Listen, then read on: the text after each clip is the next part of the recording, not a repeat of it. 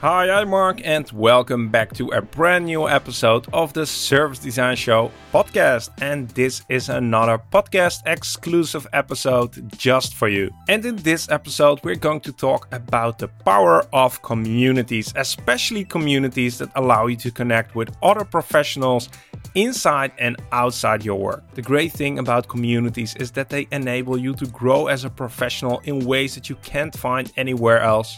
And of course, next to that, that they offer you a sense of belonging because let's be honest, when you're one of the few service designers in the room, it's great to know that you have other people who you can connect with that understand what you're going through. So, to explore this topic, I've invited Natalie Kuhn on the show. And as you'll hear, Natalie has a lot of experience with starting, running, and facilitating communities, as she's one of the founders of the Service Design Network New York chapter. Natalie is going to share some of the best practices you should take into consideration when you decide to start a community yourself. And we're going to discuss where and how to actually start a community. How do you foster deep and meaningful connections within a community? Why Facebook groups and Slack channels rarely work for communities. And finally, what are some pitfalls you definitely should try to avoid? So, if you're considering to start, join, or maybe even grow a service design community, this episode is filled with great ideas on how you can make that a success. What you're about to hear is very much inspired by the conversations we recently had in our service design circle community. Yes, that's a bit meta. The Circle community is a community for in house service design professionals, and it's all about sharing practical wisdom from people who have gotten their hands dirty in service design. It's a place where we talk about the hard parts of service design, the dirty secrets, and we share these lessons so we can learn from the mistakes and failures of others so you can skip over them. If you're an in house service designer who wants to connect with other peers, you might want to consider joining the circle as well. For all the details on how to apply, head over to servicedesignshow.com slash circle. You'll also find the link in the show notes. Now, there's only one thing left for me to say, and that's let the show begin. Welcome to the show, Natalie. Hey, Mark. Good to see you or hear you in this uh, podcast exclusive episode on service design communities, where we are addressing the service design community. So it's going to be a bit meta. Um, before we dive into all those interesting topics, I'm sure that uh, the people who are listening are curious. Who is Natalie? So maybe you could give a brief introduction uh, about who you are and what you do these days. Absolutely. My name is Natalie Kuhn, and I'm a senior manager of service design at Capital One. I currently work within enterprise services risk, leading a small team of designers looking toward the future of how we can innovate within risk management. And outside of work, I run the Service Design Network New York chapter. We run monthly events open to anybody. And so I really find my exposure to creating and participating in community coming from those two places uh, from the Service Design Network and from Capital One. Awesome. Uh, and you are a former camper. You participated in one of the Service Design Show campfires. Um, now, I'm really curious. You have a lot of exposure about uh, two service design communities. We talked about service design community within the circle. You suggested to address service design communities. Um, maybe we need to set things straight first and we community is such a word that we take for granted and we make a lot of assumptions around what it is. I'm curious what do you mean with community I would say a community is a group of individuals that share a common interest or passion. So, something that they either want to learn more about, that they already have some kind of expertise, or something that they want to really exchange thoughts around. And again, through the campfire, the SDN, through Capital One, we end up with a bunch of these either micro communities or larger communities of people with something in common that they want to discuss or workshop through, something like that and it's regardless of the medium right? It's it doesn't have to be a physical thing. It doesn't it's not per se on slack or a meetup. It can be anywhere. I think it's the, the group of people who are connected through a specific subject topic and want to connect over that. What when I invited you to host uh, a circle session and um, asked which of these, which topic would you like to address, you suggested communities. What makes you so excited about communities? I find them incredibly valuable to my own personal growth. I've heard from others their experience with communities has been really paramount to their success. But really, in speaking for myself and my individual story, I would say that I've been a part of communities for several years now. I think, uh, particularly getting into UX way back and then getting into service design, it was the communities that I found, whether they were related to the work that I was paid to do or particularly outside of work that I was able to find a group of individuals in which I could really learn and grow with them and and vice versa. I, I sense they got the same. So I would say communities have always been such a crucial part of my career evolution and also my just personal feeling of belonging and connection to other humans. So are, are those the things that you feel are hard to find in other places? So I'm I'm thinking about okay, um, growth can also be done through formalized training or by watching YouTube videos or what are what do you feel are the things specifically to communities that are hard to find in other places? I would say the key thing that comes to mind is the ongoing accountability at different times. And, and I have some some other smaller communities I'm a part of where we work through our portfolio every quarter or so. But having other people who are looking toward similar growth or who are committed to um, growth and connection and getting to know one another, they will have different ebbs and flows of their excitement to do something together. So I think when you are a part of a community, it's something that's more long term, more ongoing in which you can participate how you want at different times and everyone kind of leads or follows depending on how they're feeling and, and what's happening in their life. So I feel like it's it's more of an ongoing opportunity than maybe a, a course or something that has a definite time that there's a start and a stop and then you go back to whatever you are doing. It's a, definitely a different dynamic if you sign up for something that's that's shorter versus this commitment to something that's more long term. And I think one more thing to, to say about that. I think what you've been working through around bringing people together, and it starts as kind of a um, a specific time, but then allowing people to choose to continue that relationship, I think, is so important. So I think it's that continued relationship. How how does that work out? Because I have some ideas what you're referring to, but maybe the people who are listening not so much. So what do you mean with out continuing that conversation relationship thing? Yes, I would say finding a way that you can have an ongoing platform, something that's interactive, something that's consistent, something that's welcoming to all individuals, something that you can put in place. Like I can, I can speak to two examples. One within the Service Design Network New York community, we do run a monthly event, so people have every month. The second Tuesday is often when we do that, but we bring people together at a regular cadence, so they constantly have the opportunity. They can choose whether they want to uh, participate that month or the next month. They know there's going to be a time to connect. And then similarly within Capital One, we have different routines and ceremonies and opportunities. Um, one that's probably most famous is our What's Up Thursday. Every Thursday at lunch, we bring together all designers within Capital One to talk about something relevant, whether it's in the industry or internally, or just a passion project. So I think having that regularity of something that uh, people either take turns for more sustainability less burnout. But having this, we're going to meet at this cadence, given people's availability ongoing, is a, a core component of that community. And you wanted to mention the second thing and what was the second thing? I think the two things were actually the SDN example of having monthly events, and the second example would be the What's Up Thursday, which we meet every Thursday for an hour and a half. And so, um, yeah, two examples one from in house yeah. and one from external.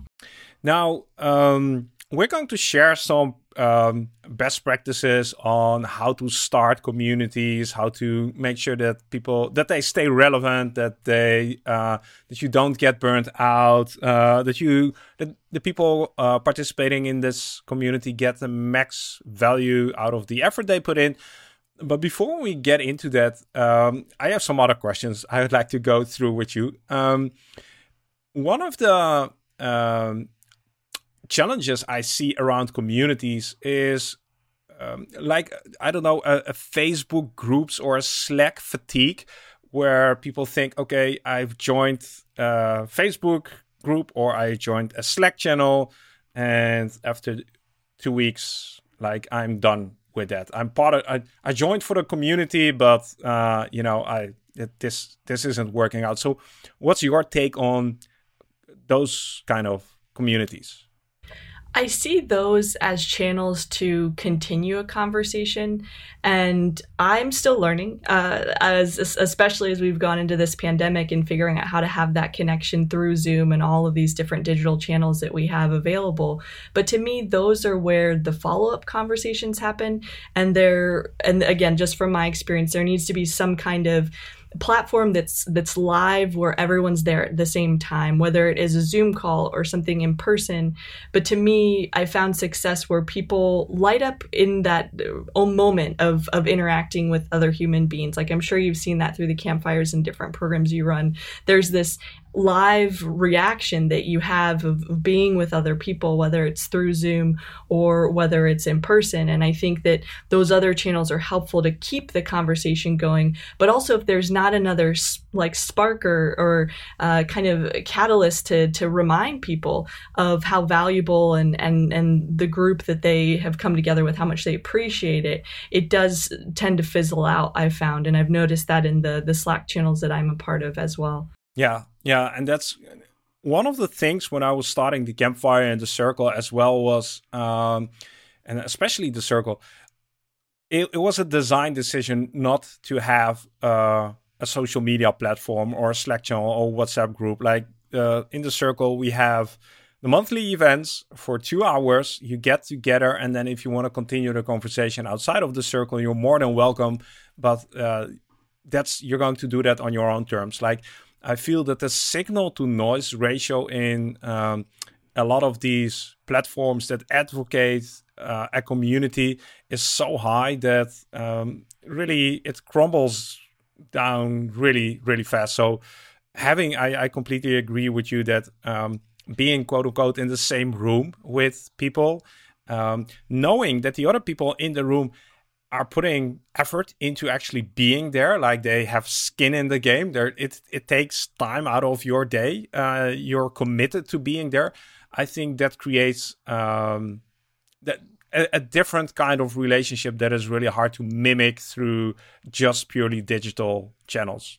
So that was a small rant yeah. Yeah that was wonderful. I think that also identifying who within the group is more of an active participant versus maybe more of a, a listener or, or, holding back or not holding back but i should say like identifying the levels of engagement in the sense of of helping with that sustainability of, of different people contributing in different ways. And maybe there is through the way that you often set up the the events or the the, the come togethers that are had it's very much about people taking turns of sharing and contributing their knowledge knowledge, the engagement is so important. And I think it is, especially in this time with people being burnout and overwhelmed, and uh, were they ever not burnout or overwhelmed, there is a, a tendency to just sit back and, and listen, which is fine.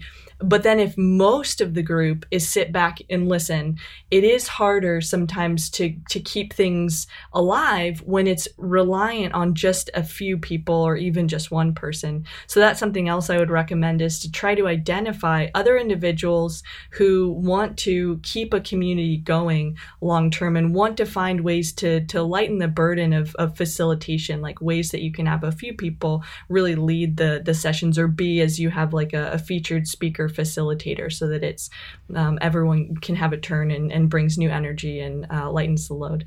So.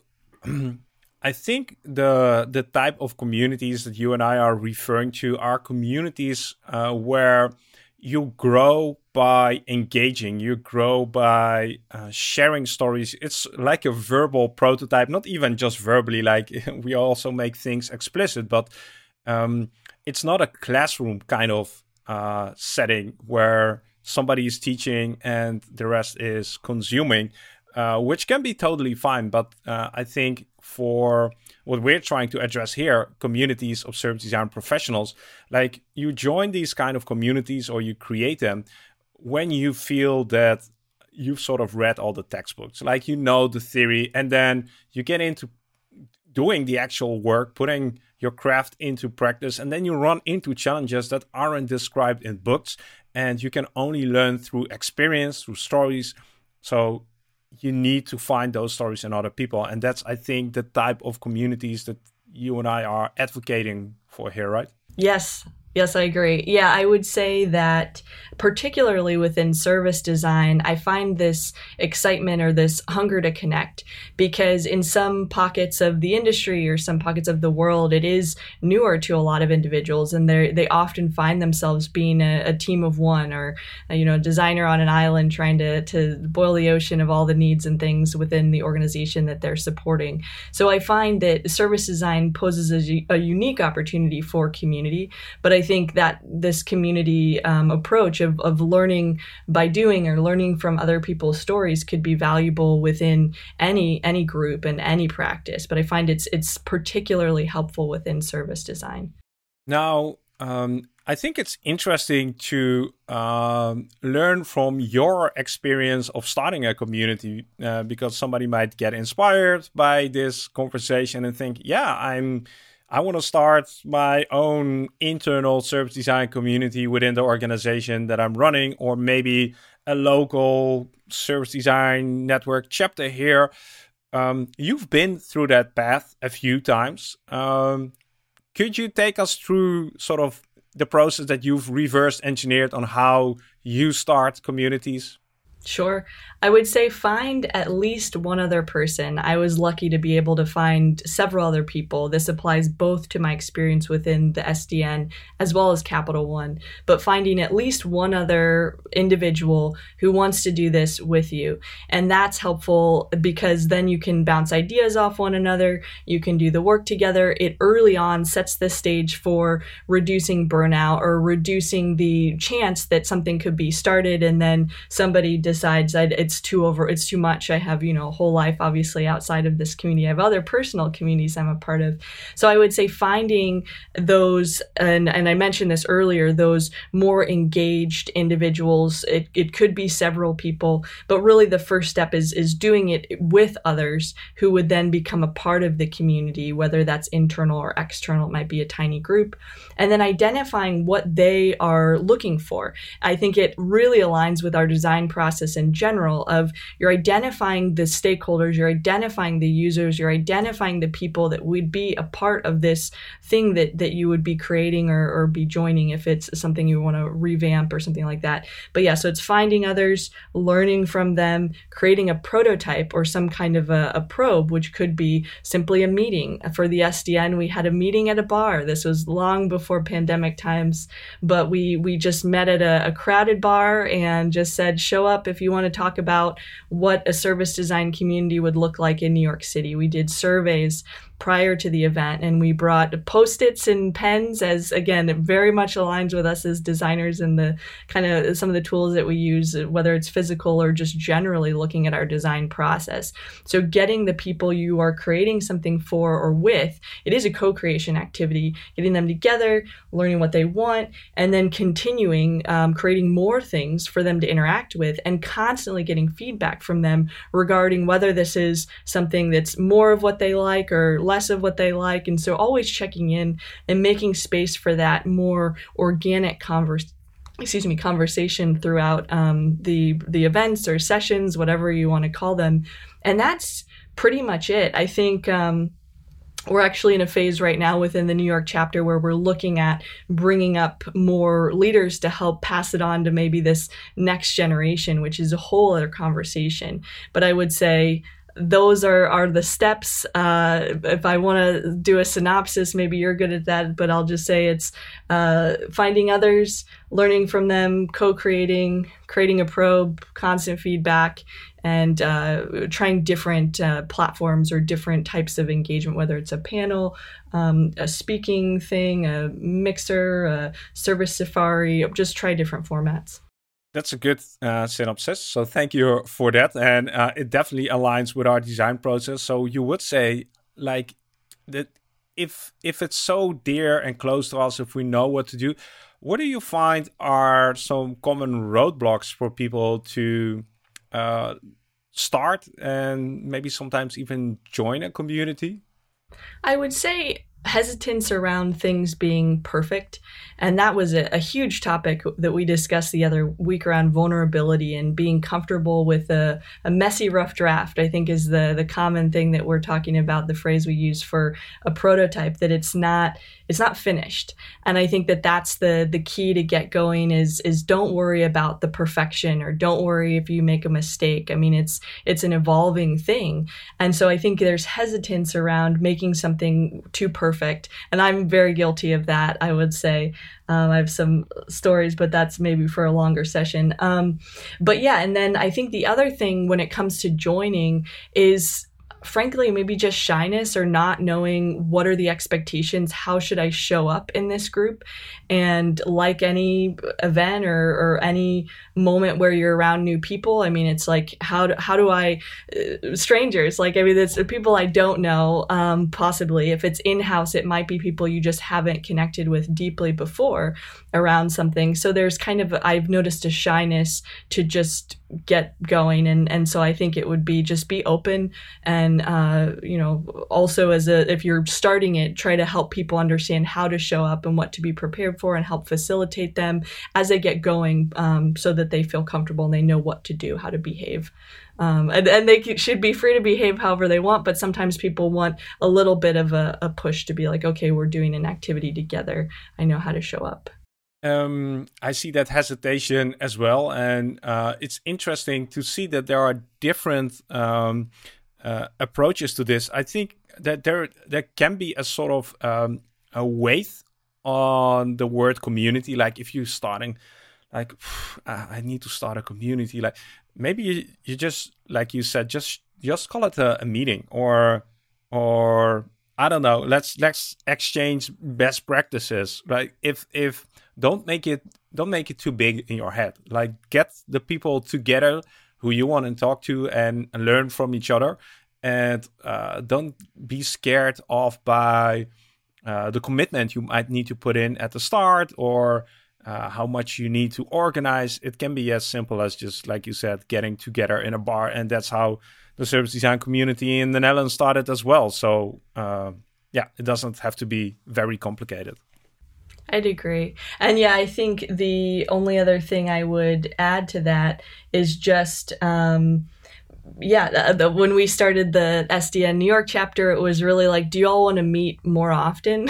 it was even less than than what you said about a meeting or thought exchange. It was like this field. We met at the Global Service Jam, and it was like this feels like something we should do more. Maybe we don't want to do a jam every week, uh, but maybe we could do something else. Would you want to do something else together?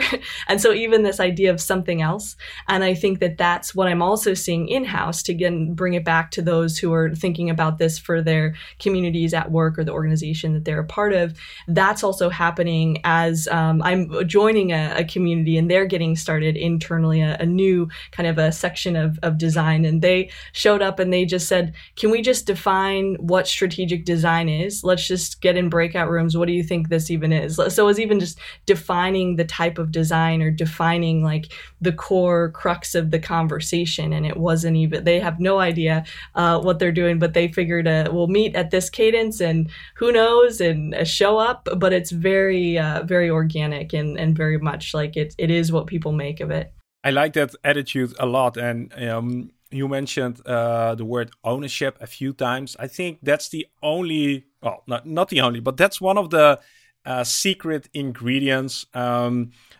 if I look back at the campfires that uh, that we host with the service design show, like my role there is literally to light to light the fire, and then everything else happens around it. But if the fire wouldn't be there, it would be really hard to get to, to sort of co- coordinate those different conversations. People wouldn't know where to head to. So I think, uh, and that's maybe sometimes a bit underestimated um, the the importance of having someone or a team just lighting the fire, and it can be a literal, literally a fire or uh, a metaphor in the sense that you send out calendar invites, like here's here's the Zoom link for Tuesday morning, and see you there, and then sort of the rest happens can happen quite organically, but if you don't take, if you don't light the fire, like it's really hard to get things going. So if if people only take away one thing, I think that part is is really important.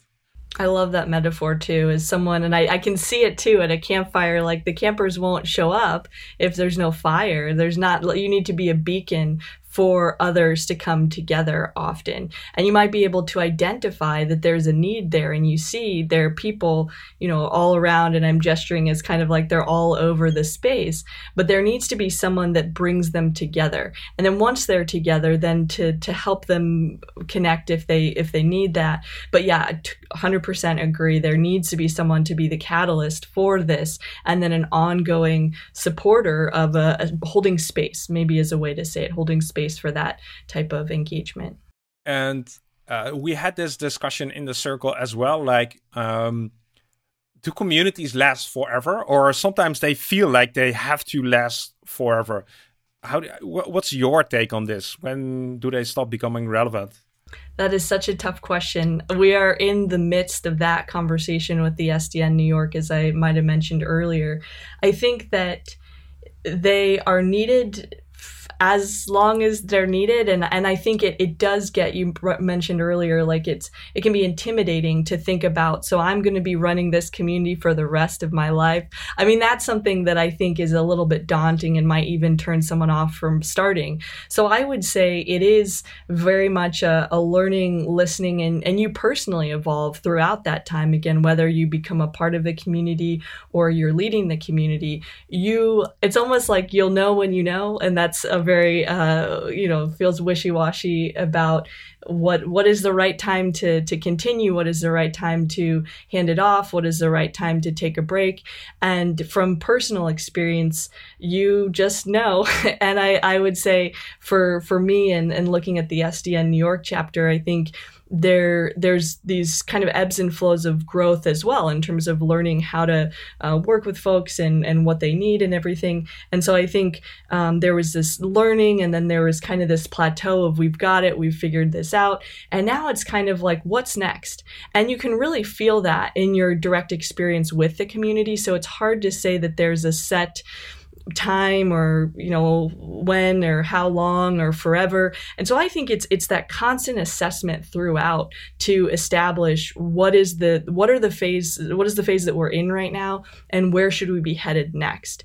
And i think putting that pressure of saying this is an indefinite community will always that's also a dangerous way to live life. Like nothing's going to stay the same. Like look at this pandemic and how it's changed how we work together. So i would say being keeping open minded and really listening listening to yourself, to the community, to the people that are really engaged running this. What are their needs and what part of the evolution are you within? So it's, yeah, that's what I would say is listening. Yeah, listening. And uh, I had in my notes here, like making sure keep it relevant. And what my thinking around that was is um, there there is a constant balance between trying to standardize things, structure things, make like give a predictable experience to so to some extent for the people in the community but at the same time you you need to change. You need to keep evolving. So and that's that's already one thing on my mind around the circle. Like we're trying to figure out a format that uh, that allows us to have meaningful conversations and where people sort of feel like that it was worth their time and we're sort of iterating our way forward. But that at the same time i'm already feeling like okay, once we get there, we should probably throw everything away and start from scratch. And that feels like that that's that feels like a very interesting uh, tension it's constant. I mean, I would say just briefly about, and again, this does reflect into the the Capital One communities I'm a part of, but this idea of in person gatherings, and that was really all that the SDN New York chapter had done for a couple years was in person, and then it was only online. And now we're figuring out okay how is it in person and online? Because we've now built community outside of the new york city area. And that seems unfair to all of a sudden be like never mind everyone who joined on zoom. We don't care about you anymore. So so there's all there are these external factors as well as internal factors around what the individuals are talking about and what they need and as they evolve. So it's a really interesting dynamic of this like the world at large and then the individual humans within this community and and and how they have changed over time. So so yes, uh, you definitely every time you come to a new chapter, a new crossroads of which way do we go, then soon enough you'll have another one as well. Yeah. What's uh what's interesting here I think is that if you're aware of this, and I hope that people are right now, you can uh, actually embed this in the DNA of the community. So, uh, for instance, and I think you also gave those examples, like part of the circle structure is defined by the hosts who differ every month. So uh, you don't have to um, uh, you don't have to predefine everything. You can predefine some things, like okay, here's the place, here's the time, here's the campfire, and uh, and maybe let's use another metaphor like music. Like there will be music but the person playing the music uh, and the type of music like that can change uh, every time. So i think that's the thing that uh, can keep a community uh, predictable on one hand while at the same time uh, being able to stay relevant to the people who are actually in the community if that makes sense it does. It does. And it was just making me think about there's so many different ways that you can get people engaged. And I think that that's a constant exploration and depending on the audience and, and who's there. And I think the key, though, is getting those different, fresh, unique conversations going. And so for us, the catalyst is the the speaker and um and and it's a little bit different in, inside Capital One because it's we don't really have speakers. It's just a bunch of uh, people talking, which maybe is it's it's like kind of I see the the circle work that you've done as this really amazing combination of like having a, a speaker or a topic, but then also the organic nature of the people kind of coming together. And I feel like when I'm in Capital One, the smaller communities are just people coming together and there's not a speaker, which can be a little bit jarring because it's too much on that spectrum. And then sometimes with the SDN events, I feel bad if there's less two way conversation because someone just spoke and then people were feeling quiet that day or something. And then it just, so we listened.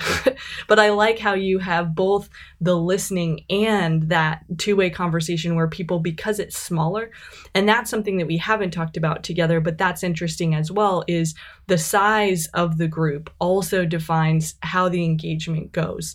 And I have been feeling more recently that maybe it is having smaller communities or making sure there are breakout rooms in a larger event. I think that when we used to do things in person, people just did that on their own. There was the big event where everyone was together and maybe it was loud and so people felt quiet or something like that. And then when they were in kind of a more networking, they just would find their groups and talk quietly. So ways that you can find um, both of those is is really important having the sharing and some kind of interesting thing and then and then also the the personalities and and the perspectives as well that they can exchange so uh, you're inspiring me to come up with a lot of metaphors in this conversation, and what I'm uh, seeing in front of me, uh, and what you're describing, and how I also try to uh, model the the circle is. Um, let's compare it to a conference. Like during a conference, you have people addressing certain topics. They are providing food for thought. And then after the conference, you have like a speaker's dinner or you go to a bar and then you follow up onto the topics that were addressed by the speakers. And I think that's the model I'm sort of, I, I, I feel that that's the golden model I'm trying to aim for with the communities that I set up. Like you have somebody to sparking a conversation and then tapping into the collective intelligence of the rest of the people who are in there because i think maybe that's a thing we overlook sometimes is the people in the community know a lot they're like professional smart people it's it's it's a waste not to at least try to tap into what they know and and get their experience rather than just listening to to one person. So the conference and the speakers dinner, I think that's merging those two or, or doing those on a smaller scale is um, is I think a really interesting concept. I love it. If you can figure it out, please share. well, that's that's that's what we're pro- yeah that's what we're prototyping in the circle, right? That's that's what we're aiming for. And uh, another thing uh, which we discussed in the circle and came out as one of the best practices was uh, being interactive. Um, maybe you can share some uh, things around that uh, Sure. I would say that goes back to my comment about variety of type of session because people will engage differently and feel more comfortable, less comfortable depending on the setting. And so that brings uh, forth different voices and different ways that people can can come together. But always having that we covered that a lot actually over the last couple minutes, but having the opportunity to listen and think and reflect and then i'm i'm also going to be somehow engaging whether it is through i mean recently all i can think about is zoom through the chat or through the polls or through some kind of conversation.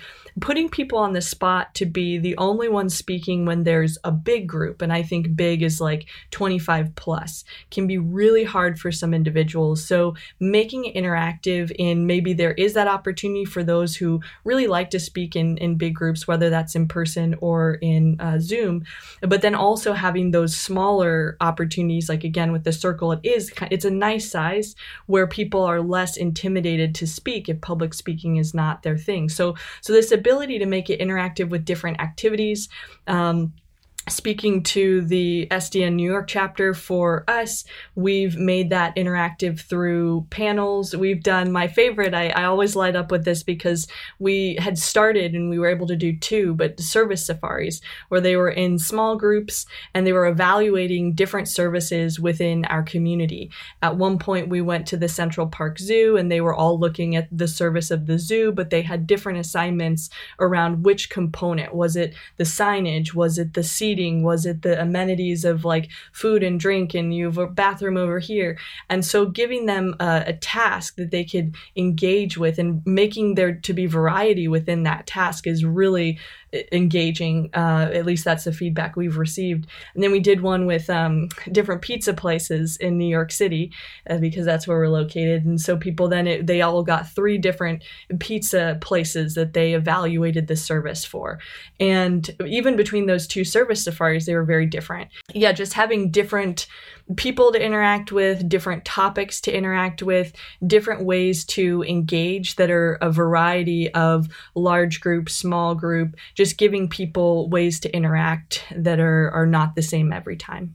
And I think this goes back to um, my my beef with uh, Slack and uh, Facebook groups and all those kind of platforms is that uh, there is there's very little engagement there. This is like the classic internet thing where maybe 3% of the community actually engages and contributes, and the rest uh, listens in. And I don't think that actually creates the deep relationships you need to have vulnerability to share real stories because I while chatting about this, I think that's what we're sort of implicitly implicitly trying to advocate is the the growth we're looking for is is only achieved if people trust each other, if they share stories of failures, if they share experiences that were tough. Like we don't want the best case studies. We see them at conferences. Like we want those we want to be able to talk about those those tough moments and uh, for that you need quote unquote deeper relationships and you build those deeper relationships by engaging, by doing things collectively rather than just passively uh, listening to stuff. So I think uh, to go back to sort of the why is that interactive and engaging part so important is that because it builds trust, it builds relationships, and those relationships allow for different conversations, different topics, and that allows for the growth that we, I think, are seeking. Does that make sense again? It definitely makes sense. And I think going back to the the trust, the vulnerability, these are things that are maybe not intuitive to someone who's joining or to someone who's trying to create this is that perfection and that wanting it to be a certain way. And and I think the messiness really helps bring people together and building the trust. And I think that's where the consistency of having someone light the campfire at a certain interval that they see similar like I, I I saw that person last time. I liked what they said. Like building on a relationship ongoing is so important. And of course, you'll have different people come in and out but having some people who like a, a, small group that that consistently comes together they'll begin to get to know one another and trust and appreciate one another. I mean hopefully in an ideal situation maybe they don't like each other. But i mean having a group or a cohort really is is what i would call a portion of a community is is a cohort. They have that banter. They know each other. They've been seeing each other uh, for the last several years or something. I mean there's there's this safety there but then there's also, and we talked about this in the beginning briefly, ability to be welcoming and open, like knowing that that group that has their banter and knows each other, they're going to welcome you too. And they're happy to have you in the conversation as well. So, really trying to create that as a host or facilitator of a safe space for people to trust one another and join, even if it's their first time.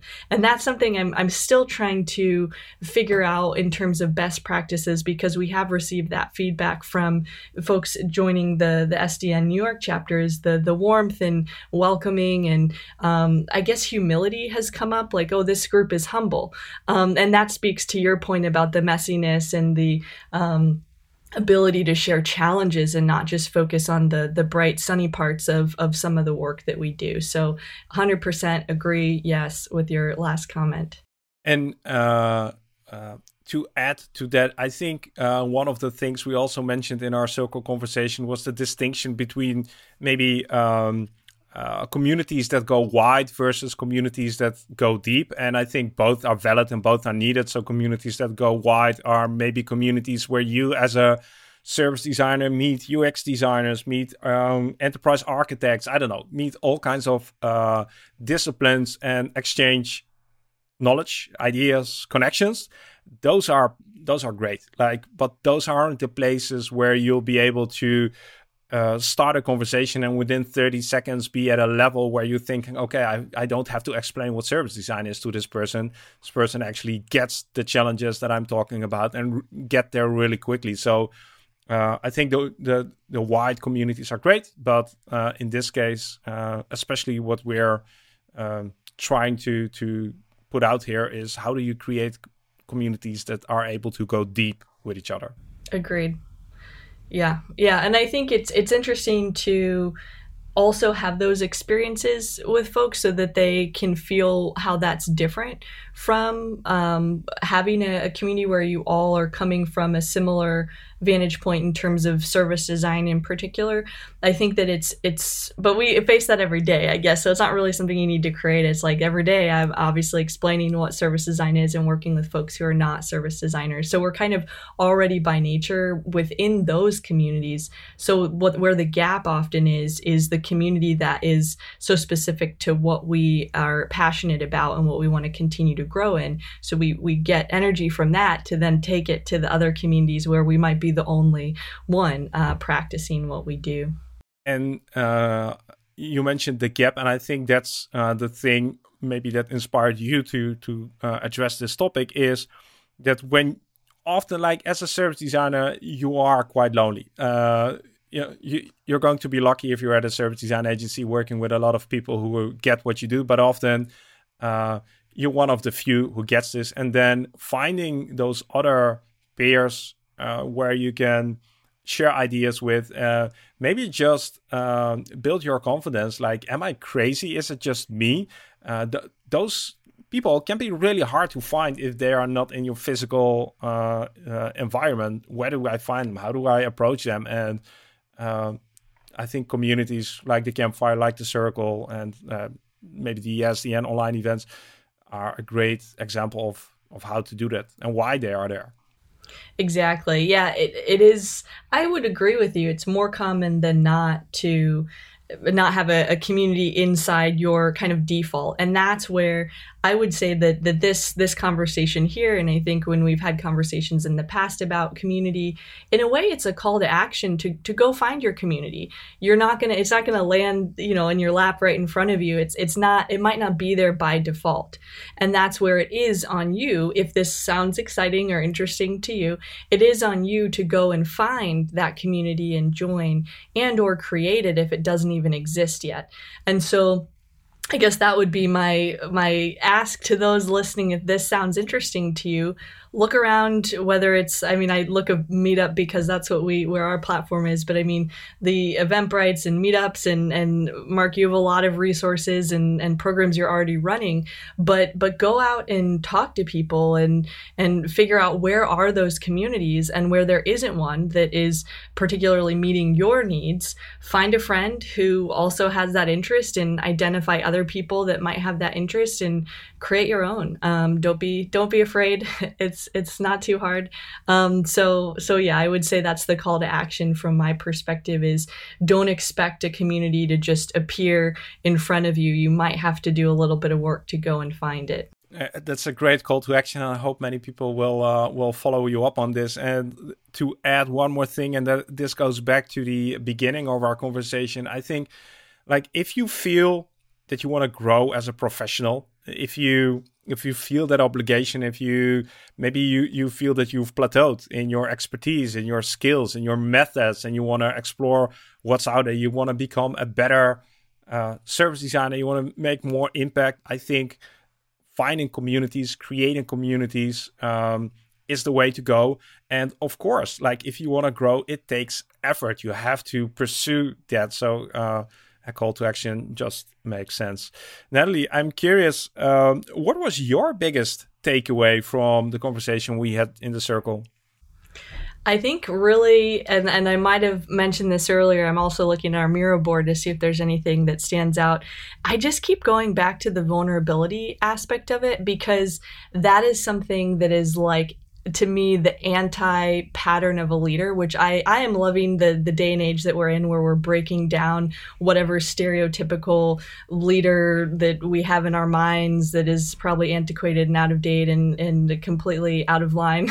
But i would say this idea of trust and vulnerability really sticks with me as somebody who's lighting that that fire for the campfire for the beacon for people to come together that you don't have to be perfect and that you can it's actually helpful for others to engage if you're less perfect and more uh, messy is maybe the wrong word but more open um, more like you know we're all learning together. So i would say dropping that that concern with being a, a stereotypical leader which i did air quotes for that for those listening. There's that's well let's break that down and let's just be ourselves and you're just a, a unique individual bringing folks together and or being a part of something with a bunch of other unique individuals and and your perspective is is so valuable. And uh, yeah so that's that's my takeaways. Vulnerability and trust is key and uh, don't don't stray away from that or try to be too too perfect because that's not even a thing so.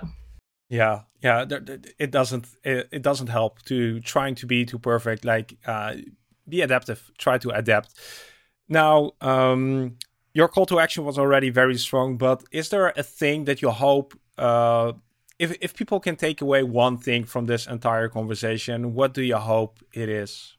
I hope they will take away uh, the interest in trying out joining or starting a community if one doesn't exist. So whether they listen to this because they saw the title of it and they're like that's for me i want to learn more or if they were just curious about what even does community mean i would I would say another call to action is is to to try out um, a community that you were uncertain about, or or um, yeah, try something new. I suppose in relationship to communities, and um, see see what you make of that, and always expose yourself to a, a new community or a new group. That that new perspectives can only help us in the long run. So always always look for those. And and to uh, add to this one thing that's maybe uh, sort of comforting and you only get that through experience is there are more people as crazy as you are, w- regardless what the topic is. So if you are hesitant about starting something with regards to a certain topic, whether it's service design or something else, because you're afraid that you'll be the only one at the party, that never happens. Like uh, I've been in that situation so many times, and I'm happy that I always uh, persevered and sort of started the party because people will show up. Even if it's just one, you're never the only one interested in the topic. So don't just just just do it. Just go for it, and uh, again, you'll be surprised. Um, Let's wrap things up, uh, Natalie. Uh, first of all, thank you for sharing uh, this. Uh, I hope it inspired many people to join a community, to start a community. We need more service designers. I think it's great when service designers uh, create allies, uh, and it just makes the whole community stronger. So, thanks again for addressing this and coming on on the show. Thank you, Mark, for having me, and everyone have a wonderful rest of your day. Awesome that you made it all the way here. I really hope that you enjoyed this conversation and found some helpful advice. And of course, follow Natalie up on her call to action.